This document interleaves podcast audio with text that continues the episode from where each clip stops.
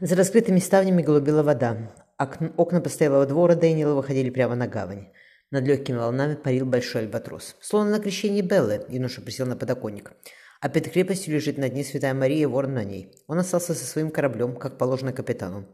На колокольне собора гулко забил колокол. «Никто меня здесь не узнает», — смыкнул Дэниел. «Мы уехали обратно в Акапулько, когда Белли исполнился год».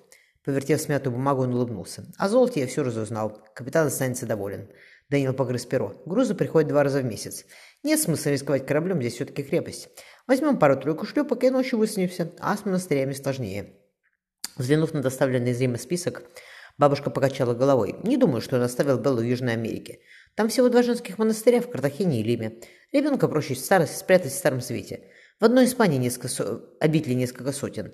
Учитывая, что сеньор Себастьян стал советником король... короля Филиппа, бабушка вздохнула, Белла, скорее всего, там. В Испании к нему бы не подобраться. Надо ждать, пока он приедет в Рим. Фрэнсис ускорил рассмотрение его дела, но это еще не больше года, Марф... это если он держит Беллу в монастыре, а не бабушка не закончила. Передавая ему список, отец уверил Дэниела, что они начнут поиски в Испании. Волк и адмирал приехали провожать его в Плимут. Внимательно посмотрев на волка, адмирал ему что-то сказ... шепнул. Отец, отец покраснев буркнул. Сам, сам разберется, не маленький. Дэниел спокойно сказал, наливая Севина. Правильно, сам. Отчитав шесть ударов колокола, Деннис похватился. До Неухения. Быстро переодевшись, захватив, захватив шпагу, он сыпался по скрипучей лестнице, перепрыгивая через ступеньки. На рынке было еще многолюдно. Испугавшись, что девушка могла уйти, Дэниел поискал глазами коричневый чепец. До нее Хенни пыталась сама поднять корзинку. Дэниел остановил ее. «Я весь день мечтал, как буду ее нести, сеньора. Не, меш... лишайте мне такого удовольствия». Ее щеки залил нежный, словно утренний заре румянец. «Вы сегодня больше купили», — весело заметил юноша. До нее... «Я преподаю музыку в монастыре и девочкам из хороших семей. Со мной сегодня кое-где расплатились». Ее потрепанные туфли явно нуждались в починке. Дэниел неловко сказал, «Может быть, вам что-то нужно, Донни О'Хенни? Скажите, пожалуйста, я все сделаю, чтобы вам стало легче». Морской ветер шушал листьями пальм, над городом закатывалось медное солнце, по улицам плыл колокольный звон. Девушка покачала головой. «Не надо ничего делать из жалости, сеньор. Может быть, вы слышали, есть такой англичанин, капитан Кроу. «Слышал», — кивнул Дэниел. Донья Эухения вздохнула. «Три года назад его корабль независимости а-, атаковал Сент-Агастен, крепость, где мы жили. Тогда мой отец потерял ногу в сражении, с тех пор ему тяжело». Девушка, отвернувшись, махнула рукой. «Я понимаю», — Дэниел помолчал, — «но Донья Эухения, я не из жалости». Тонкие плечи дрогнули, зашевелился крестик на груди. Она блеснула карими глазами. «Мне 26 лет, сеньор Дэниел, и я беспреданница. Дайте корзинку. Я сама справлюсь, спасибо». «Еще чего не хватало», — отозвался Дэниел. «Только показывайте дорогу. Позавчера я смотрел на вас и не запомнил, куда идти». Остановившись на пороге домика, девушка шепнула. «Вы младше меня, сеньор Дэниел. Зачем вы все это?» Забрав у нее ключи, Дэниел открыл дверь. Пальцы коснулись ее нежной ладони, и он едва устоял на, на ногах. «Мне еще не исполнилось восемнадцати, Донья Эухения», — ответил он. «А все это затем, потому что я не видел женщины красивее вас». Из темноты пахнуло ромом, он услышал храп. Дэниел сдержал вздох. «Господи, бедная девочка, и как она справляется?» Юноша продолжил. «Я занесу корзинку на кухню, мы погуляем, ладно?» «Зачем?» Она едва не плакала. «Вы, наверное, смеетесь. Зачем я вам?» Дэниел поцеловал ей руку. «Я говорил Донни Охайне, что нет никого красивее вас. Переоденьтесь», Дэниел улыбнулся. «Я вас подожду». Зажав в руке острые ножницы, которыми она... Острые садовые ножницы, Белла оценивающе взглянула на каменную ограду монастыря. Ночью старик-сторож уходил домой, но девочка сомневалась, что ей удастся взобраться наверх без лестницы. Послушниц не выпускали на улицу или на рынок. Провизию в монастырь доставляли торговцы, с которыми сестра Келлер рассчитывалась за воротами. В их телеге было никак не спрятаться. А если попросить Донью Ухению позаниматься со мной у нее дома. Белла, задумавшись, щелка... щелкала ножницами вокруг куста. Она решила взломать копилку для, пожертвований... для сбора пожертвований в церкви. Девочка помнила рассказы матери об их лондонской родне и о бабушке Марте. Она хотела коротко постричь волосы, обзавестись мальчишеской одеждой и наняться на корабль на порту. В порту. «Все будет хорошо», – твердо сказала себе девочка. Помахав кружившему над оградой белому альбатросу, она вернулась к работе. Да и переодеваться, наверное, не во что, понял Дэниел, искоса взглянув на Донью Эухению. Девушка шла рядом в том же коричневом платье. «Ваш батюшка не будет волноваться?» – осторожно спросил Дэниел.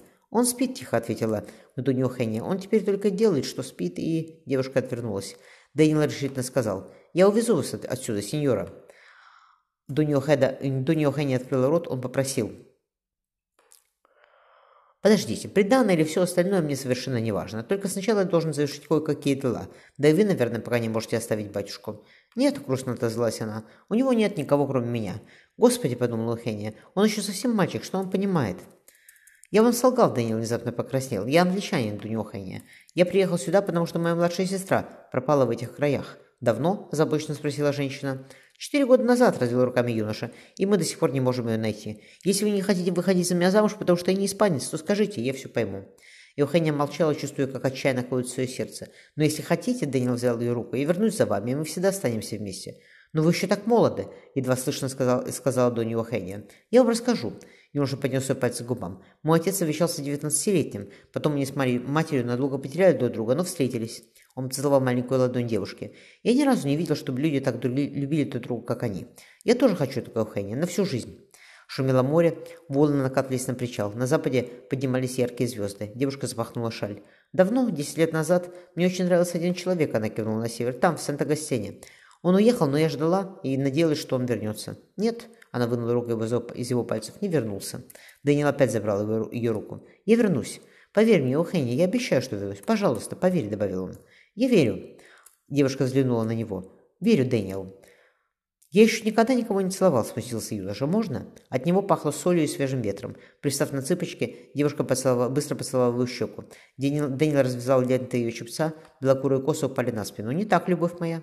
«Я знаю», — смешливо подняла бровь, — «я знаю, что можно по-другому». Эухения только ахнула. Легко подхватив девушку, Дэниел посадил ее на деревянные перила причала. «Господи!» — только успела прошептать она, а потом не осталось ничего вокруг, только его губы, только неразборчивый нежный шепот. Эухения потянула его за руку. «Пойдем». Дэниел взял ее лицо в ладони. «Я всегда буду рядом, Эухения. Помни, что я всегда буду с тобой». Море билось о берег, оплывала свеча в грубом подсвечнике, ставни скрипели под сильным ветром. Он целовал ее мягкие, рассыпавшиеся по холщовой простыне волосы. «Спасибо», — только и смог сказать Дэниел. Э, смог сказать Дэниел. «Господи, любимая, спасибо тебе». Эухения уткнулась лицом ее, в ее плечо. «Я не хотела умирать, не узнав, как это». Дэниел обнял ее. «Никто не умрет, любовь моя. Я вернусь, и мы уже никогда не расстанемся». Он закрыл глаза. «И так будет всегда? Если да, то как же мне тебя благодарить, Господи?»